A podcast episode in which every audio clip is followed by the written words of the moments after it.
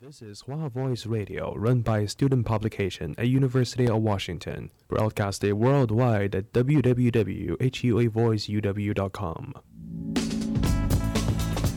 服务校园生活，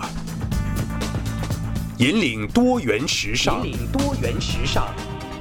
这里是华盛顿大学，华大华生。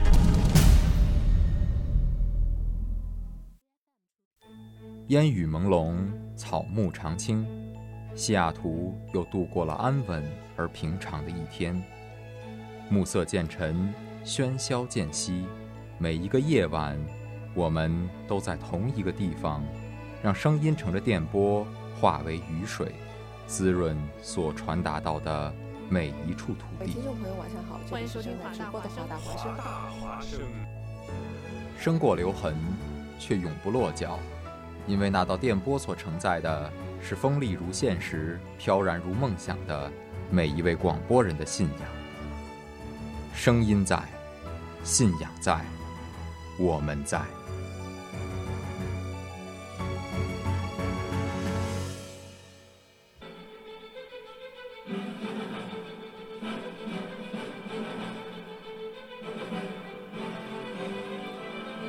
游戏推荐版本更新，电竞资讯一网打尽，赛事捷报快如雷霆。赛场内外我来点评。我是主播 Romantic，我是主播 Kiwi，欢迎来到华大华生 Gamers Paradise。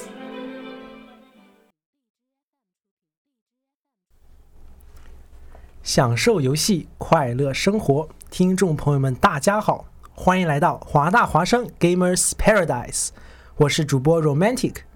今天和我一起录播的是一名绝地求生三年的老玩家，拥有超一流的枪法和意识，曾经冲入过美服四排前五百，多个赛季保持二左右的 KDA 和三百的场均伤害，是绝地求生超可靠大腿。同时啊，也是我们华大华生新进的 PR 不明的部门的 Officer 洋葱同学。你们好，我叫洋葱。好的，今天洋葱将会跟我一起录播一期 Gamers Paradise。不过在节目开始前，别忘了我们的收听方式，除了在荔枝 FM 能找到我们之外，还可以订阅，找到华大华声，并在节目栏下方找到电台节目，点击并扫描二维码就可以在线浮窗收听到华大华声主播们给大家带来的精彩节目了。赶紧订阅华大华声，并扫描二维码。和 Romantic 一起关注电竞，享受生活吧。那今天的 Gamers Paradise 呢，Romantic 将会讲到一款一直处于 Steam 这个销量榜前十的一款竞技游戏。那这款游戏被公认为是2017年的一个现象级游戏，它的地位相当于是2016年的这个《守望先锋》和 Pokemon Go。从这款游戏的2017年3月份上线到全面大火的这个2017年的8月份。其游戏的搜索热度是直接翻了四倍之多。这款游戏呢是一款大逃杀类型的游戏，虽然呢它不像 H1Z1 之类的是大逃杀游戏的鼻祖，但它却是大逃杀游戏里面最成功的一款，也是将大逃杀游戏推向了巅峰。那么这款游戏是什么呢？这款游戏就是目前处于 Steam 销量榜第六，并且曾经霸榜将近一年。在巅峰期拥有一百万玩家同时在线的《Player Unknown's Battleground》，简称 PUBG，中文名称是《绝地求生》。那遥想在二零一七年的时候啊，PUBG 这款游戏横空出世，一下子就占领了网吧的每一台机子，以及各大直播平台的流量。许多本来不玩射击和逃杀类型的主播，也因为这个《绝地求生》的热度而苦练 FPS。并且最终转型去直播《绝地求生》，比如说当时的很多撸啊撸的主播啊，他们本身播撸啊撸很多人看，但因为到时候《绝地求生》实在是太火了，他们就苦练枪法什么，上来就先玩个两三百小时之类的，然后把自己硬是改成了一个这个《绝地求生》的玩家，然后就是播《绝地求生》，当时是基本上占领了每一个直播平台的封面。然后呢，在二零一七到二零一八年这段时间啊。绝地求生的热度呢，是一度赶超了 CS:GO、DOTA，并且直播稳坐游戏一哥的英雄联盟。在这种背景下呢，许多人就预言说：“哎呀，这个英雄联盟火了这么多年啊，也该过气了吧？是呀，我当时就是这么想的。是英雄联盟那个时候呢，嗯，玩的人也没有很多，然后以前大家都是约着一起啊，召唤师峡谷见，现在变成了哎绝地大陆见，说赶紧上线，赶紧上线。是呀是呀，我记得当时可开心了，身为一个资深老 FPS 玩家，看到 FPS 终于重归这个游戏一哥的平台，我真真的是非常非常的开心。是的，是的，像我的话，我玩 FPS 玩的比较少嘛，我玩 MOBA 玩的比较多，但当时为了跟大家一起玩，我也是去苦练了一下 FPS 的这个技术啊、意识什么的，虽然也没有学的特别好，但是就是也去初步了解一下为什么 FPS 那么好玩，包括大逃杀类型的游戏该怎么玩之类的。当时真的是刚玩这款游戏的时候，就绝地求生的时候，我真的觉得特别好玩，特别特别上瘾，一周打个二三十小时都不是问题。呃，但是现在呢，绝地求生却没有那么火了。在仅仅火了将近一年左右呢，绝地求生的这个热度忽然开始呈现一个直线式的下滑，是呀，这玩家这个数量就大幅度的减少。那么究竟是什么原因导致的这个绝地求生的突然死亡呢？在我们解读开始之前，我们先欣赏一首许多在 PUBG 也就是绝地求生的精彩集锦里面非常喜欢使用的一首来自外国乐队的歌曲，非常燃的这个 Hand Club。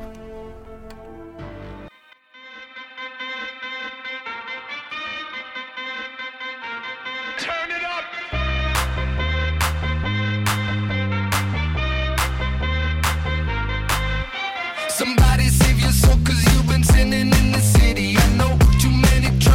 these lovers got you losing control. You like a drug to me, a luxury, my sugar and gold. I want the good life every good night, you're a hot one to. Cause you don't even know.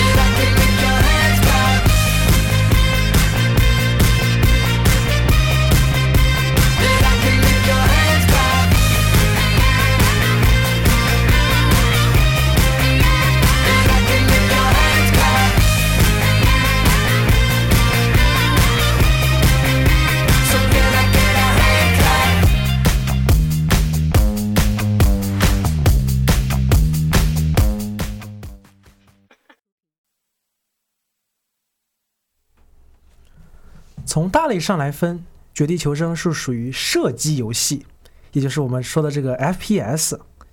那经常玩 FPS 的听众们都知道啊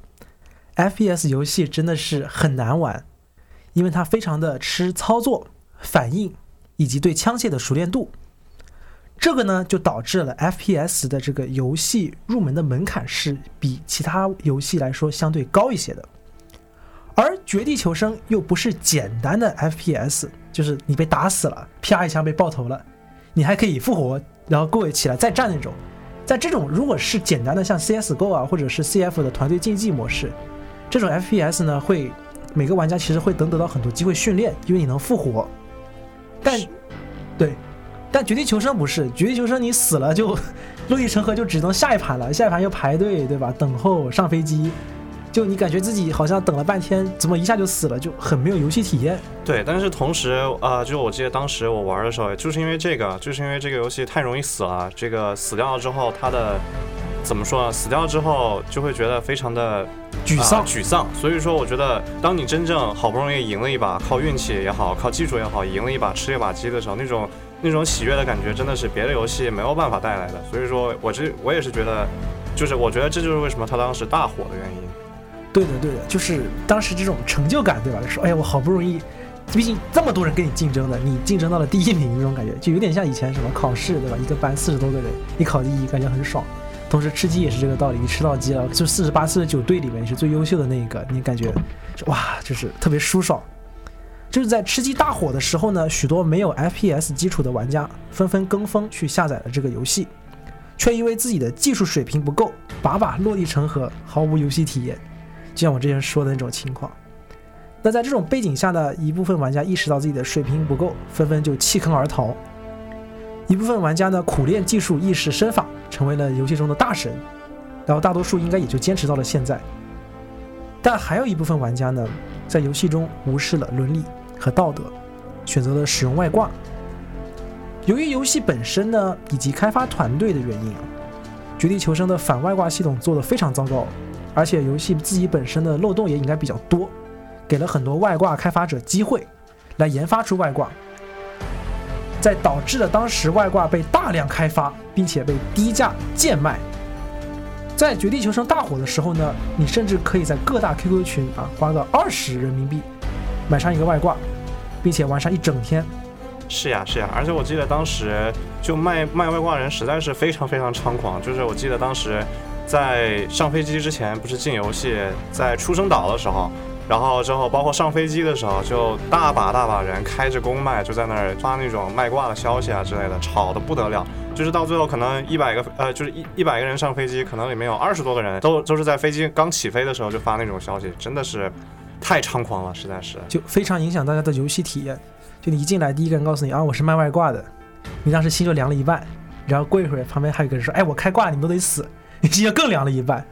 就当时游戏环境被弄得特别糟糕，就乌烟瘴气。是呀，我记得当时我有的时候就是没有，我这个人比较喜欢打四排嘛，但是有的时候经常就是没有四个人，凑不到四个人，我就经常喜欢自己去和路人打四排，然后就经常就一进去就看那个队友就是就开着公麦发语音，然后说说呃就是啊、发那些卖挂的那些那些自动回复，然后之后游一上飞机就就退游戏，真的是毫无游戏体验。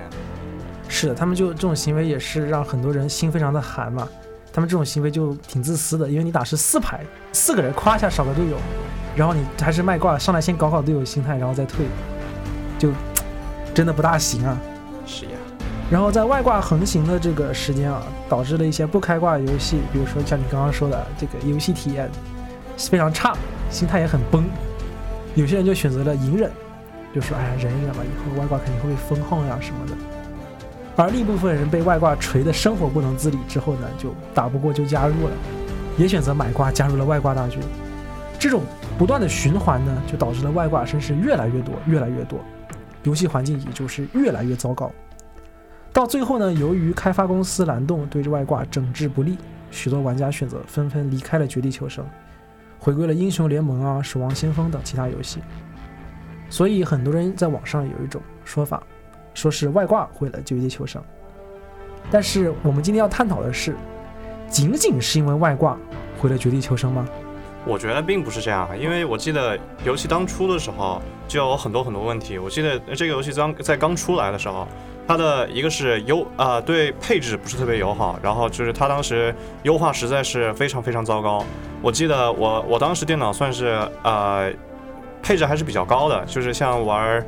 玩其他的三 A 大作啊、战地之类的，全都是可以特效拉满，然后之后一点都不带卡那种。但就是唯独玩绝地求生的时候，我不光要把那什么呃要把特效调低，我还得呃把特效调低了，还不能保证我有六十帧，哎，甚至甚至有的时候在在跟别人打架的时候。六十帧都不到，就是压枪卡的不行，就实在是他当时，而且他的画质和那些其他的三 A 大作其实是根本就呃，说实话是根本没有办法相比的，就实在是优化不太行。我觉得这可能也是，呃，首先一个导致了很多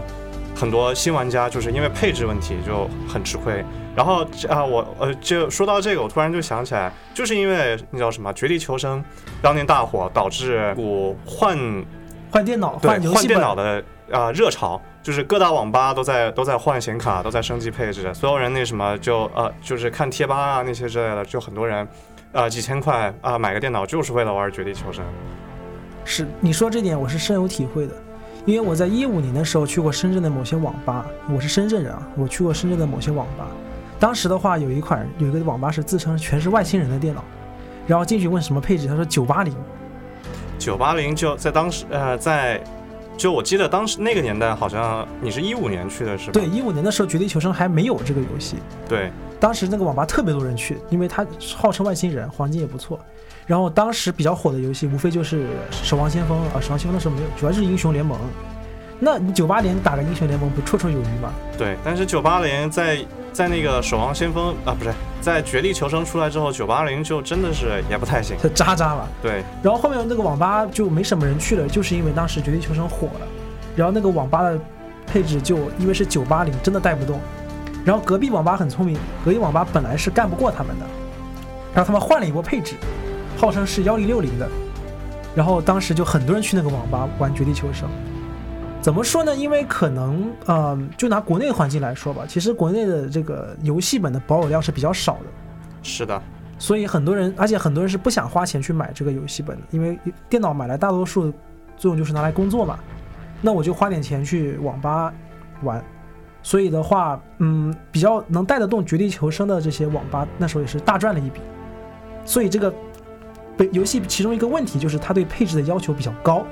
对，但是我觉得除此之外还是有很多其他问题的，就是你想想啊、呃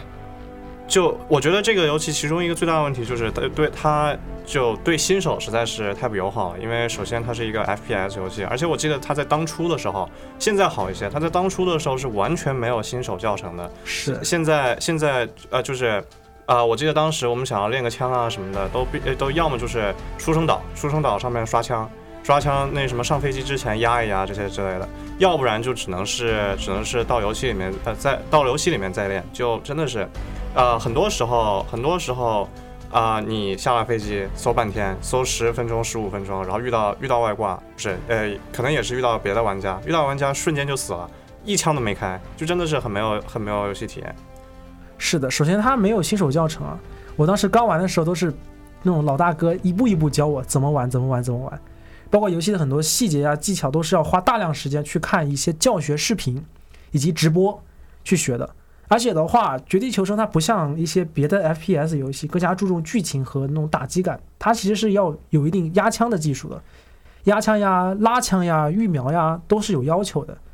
那这些东西呢，并不是那种我与生俱来的，我上来拿起来我就会，得练。是的，这也是呃，像这些问题，就是我就呃，绝地求生相比它后来的那些竞争对手，像堡垒之夜呀、Apex 之类的，呃，相比这些，它其实是比较注重真实性的。所以说，你看子弹有下坠，然后人物走路左右移动，它会有它会有动量，就是你想停下来，还不是一半会儿呃一时半会儿就能停下来的，就这些之类的。然后包括。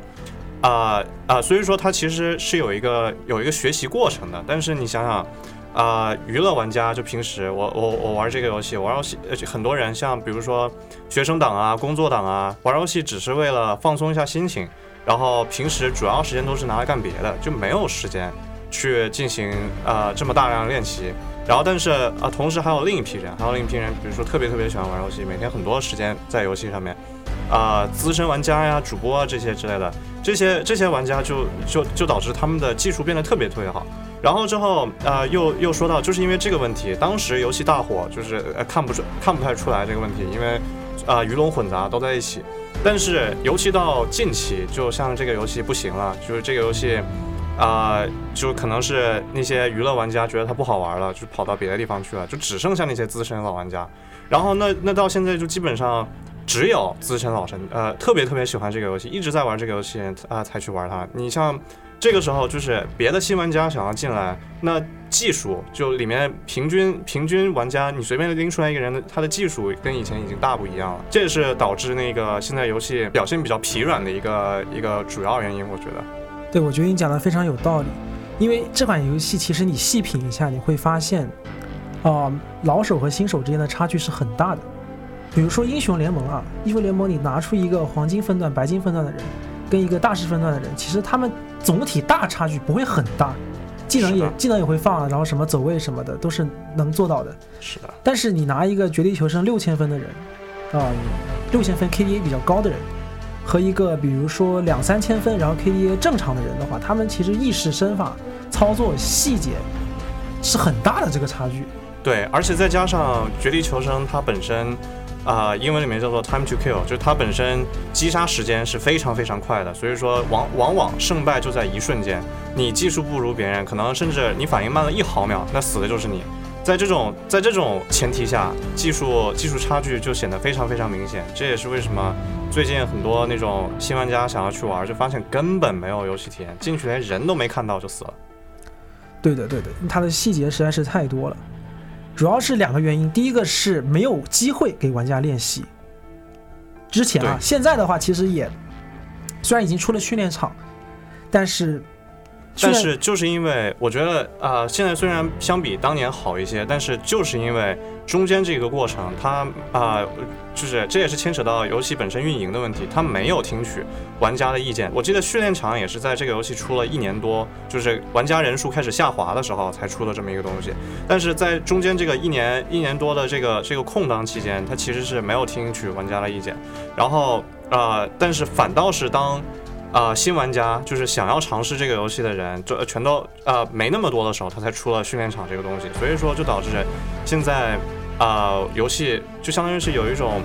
啊、很难火起来的这么一个地步。就他已经他当时在该做的这个调整的时候没有做调整，可能是这就要牵扯到我们说的第三个点，就是蓝洞公司的这个运营啊，有点不太行。是的，我记得他在游戏刚出来的时候，他非常非常火爆，但是蓝洞做了啥？蓝洞啥也没做，他 对他真的就是啥也没做。当时我记得那个一个是呃，当时我记得游戏刚出的时候还还有有好多个问题，一个是 bug 太多，优化不好，还有就是外挂太多。然后那蓝洞当时做了啥？蓝洞出了很多皮肤，对他把哎绝地这个这啥都不整治啊！对啊，他呃，我记得一年多的时间，这个游戏就没有添加什么新内容。然后就是在别的竞争对手出来的时候，像像堡垒之夜，可能一个月一个大更新，一个月一个大更新，到绝地求生这边一年一次大更新。然后更新的东西就是啊、先不说先不说它的更新速度，更新出来的东西也都没啥用。就是什么呃什么时装啊、皮肤呀、这些之类的，还要还要还要还都是那种不能直接买，要开箱子的这种类型。那就这个就导致啊、当时很多人对这个对这个游戏意见很大，然后就啊、同时蓝洞公司也是在也是丧失了他们啊、就是牢牢抓住啊、他们就是啊、抓住玩家心的就是最好的时刻，只能说是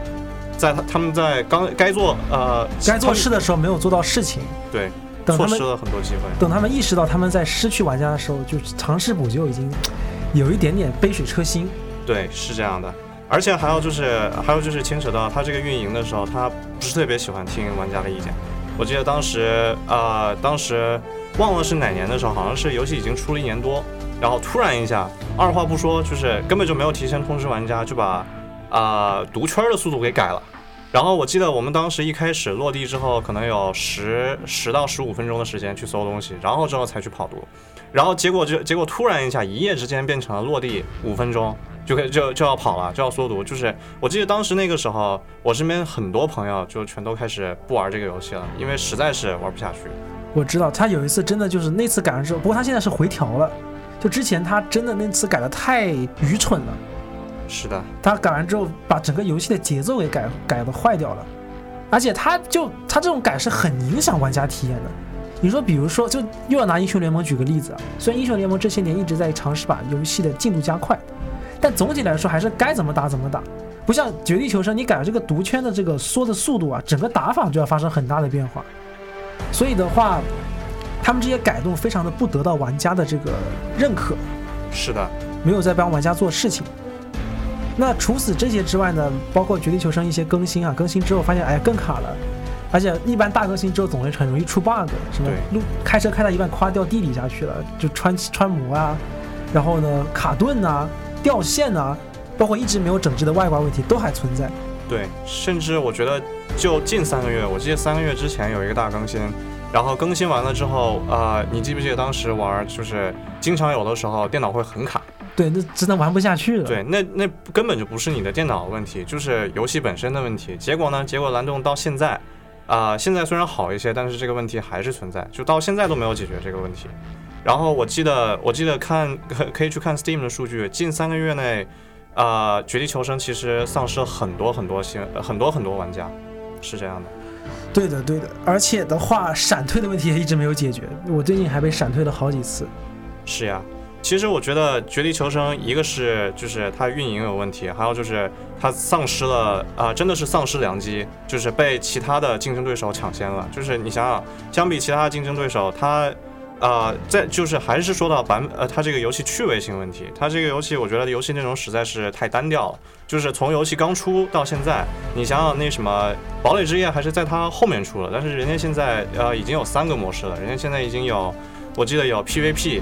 有 PVE，然后之后还有那什么，还有另外一个比较娱乐的模，哦对，还有一个有点有点类似啊、Minecraft 我的世界那种哇，对那种那种 那种玩法，对。但你看《绝地求生》到现在，《绝地求生》那个什么到现在，呃，顶多就是之前有有，比如说一些活动模式，像我记得当时我特别特别喜欢玩的那个团战团队，就是钢枪模式，钢枪模式，对，是的，就有点像团队死斗的那种那种模式。其实我觉得，真的蓝洞蓝洞呃出的这款游戏，它的枪感在 FPS 里面算是比较好的。如果它能够出一些其他的模式，多一些新的玩法，这个游戏还是有机会的。对的，就是我想说，比如说它可以对新手嘛，它可以出一个人机模式，是的，我觉得这是一个很好的提议啊。对啊，包括可以出它的僵尸模式，其实在自定义里有，但是从来没有上过线，就为什么不尝试一下僵尸模式？是呀，而且的话，就是你像你说啊，来堡垒之夜很乐于尝试出新的模式，那绝地求生出什么？它只出新的地图，新地图也不是不行吧，但是玩来玩去还是什么搜枪、缩圈、跑毒、杀人、吃鸡。对啊，而且其实说实话，他们里面呃出的一些地图都还是很有问题，像是我记得呃，我记得就是现在近期内啊、呃那张雪地图是没掉了。就是因为玩家实在是不喜欢玩，还有一个还有一个图是那个沙漠图，对，那个有点点跟现在的版本不符。是的，它节奏实在是太慢了。就是，呃，蓝洞出新内容算是，呃，就是算也算是一片好心，但是主要是问题是他们出的新内容都不够有趣。说实话，真的不够有趣。他们呃不出新模式，出新地图，OK 没问题。然后那什么出到现在为止，呃，地图上是加了几张，然后枪上面也加了几张。可是问题是枪它改来改去，就是。呃，改到最后把把原来你喜欢用的枪都改得面目全非，但是，对嗯，改来改去，到最后还就是 M 四，还就是还就是那什么 98K K，就是就这些，它的就是不像英雄联盟，它那个版本变化非常非常快，有什么呃从以前的坦克坦克流到打架流，到什么伤害，到现在 ADC 活不了这些之类的，具体我也不是我我我不是资深呃英雄联盟玩家，但反正它的版本。呃，耕地我们还是呃，就是很清楚的。可是，在绝地求生这边，就是一从从游戏刚出就是 M 四最强，到现在还是 M 四最强，就真的是，虽然它出了很多很多新枪，很多呃新的载具啊之类的，啊、很多装备啊之类的，但都是真的没有什么用。就很单一。是的，对，然后我们还要提到最后一点，就是一个游戏火不仅仅是因为它玩比较好玩，就一些竞技游戏啊，它的比赛也要好看，有关注度，就它才能真正的去做到大火。那你看，比如说啊，CSGO，很多 CSGO 的云玩家自己打的不咋地，但很喜欢看他们的比赛，因为他们的比赛呢就非常精彩，五五个五一共十个人嘛，两边五 v 五都是高手，然后呢就是很多套路啊、成败啊、细节啊都能在这里面学到。包括英雄联盟的比赛就更多人关注了。当时的全球总决赛可是有一千万的关注量，因为而且在这个比赛上能学到一些版本的出装呀、打法呀、运营思路呀。那绝地求生的比赛看过的人应该都知道，观赏性是很糟糕。为什么？其实有一个原因是因为呃，他们一共是六十四个人参加比赛。那你看，比如说英雄联盟就十个人，十个选手，那很好，就每个镜头都能捕捉到吧，每个人的细节操作。那六十四个人，那怎么看都看不完。是的，而且加上因为打架非常频繁，比如说 OK 这边 A 队跟 B 队在打，下面 C 队跟 D 队在打，你也很难关注到自己喜欢的选手、自己的战队。就是连狗剩你他是怎么被淘汰的你都不知道，因为不给你镜头啊。是呀，所以的话，那你看着比赛，你还不如去外面看电影还好玩了，对吧？你这个比赛看来看去，打来打去，就你连自己喜欢的战队都关注不到，然后的话你也学不到太多的东西，那还看比赛干嘛？所以他的比赛关注度啊、热度啊，包括奖金，其实都不多。是呀，但我觉得他之所以现在成为这个样子，还是跟啊、蓝洞本身自己公司的运营有关系。就是我觉得蓝洞它本身的野心非常大，他很想把这个游戏做成那种啊、现象级游戏，做成跟啊、跟英雄联盟、守望先锋还有 CS:GO 这种啊、齐头并进的游戏，就是呃想他想把这个赛事搞得那么大。可是问题是，他现在本身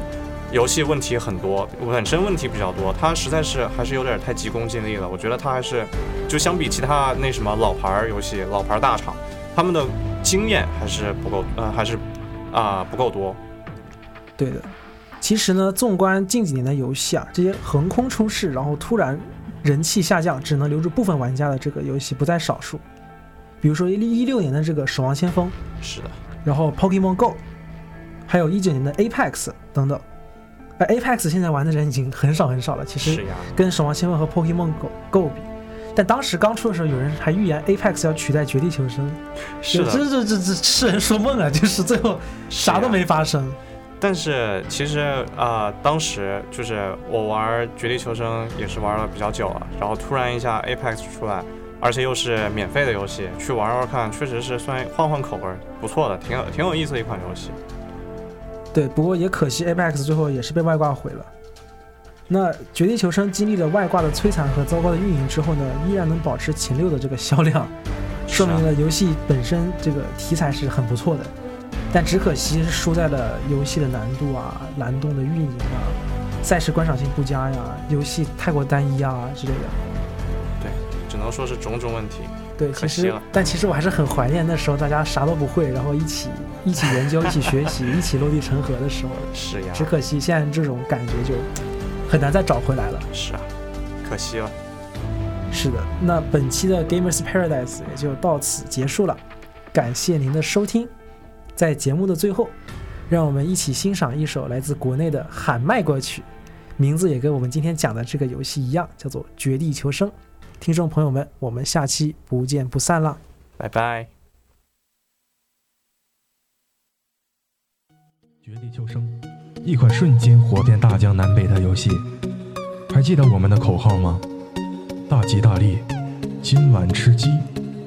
模仿着穿越火线，像新模式的出现，绝地求生赶来见面，锻炼我的信念。从每天免费飞机到对手致命一击，每局开始坐飞机就梦想能够吃鸡。进攻时的对点，伏地魔的阴险，谁在野外被车碾，无人能够幸免。想帮队友复仇，九八 K 我爆头，让你倒地何须理由，一次次的哀求。空头寄托着想念，这是我的底线。如若有人碰我底线，对不起了，抱歉。这队友并肩作战，敌人心惊胆战，收敛你的卑微傲慢，从内而外打颤。披上血雨腥风，奈何身心在其中，无奈不敢与其交锋，要你命分分钟。外挂上的齐全，哪有公平可言？打破游戏平衡，为了你的游戏尊严。游戏玩的越来越好，越来越有技巧。九八 K 我玩的好，坚立是直头鸟。吃鸡时的骄傲，仿佛无奈的笑。可惜如今已经忘了当初那般吵闹。一次次的吃鸡，一次次的飞机，一次次的拿到第一，从没改变初心。被战争之雨冲刷，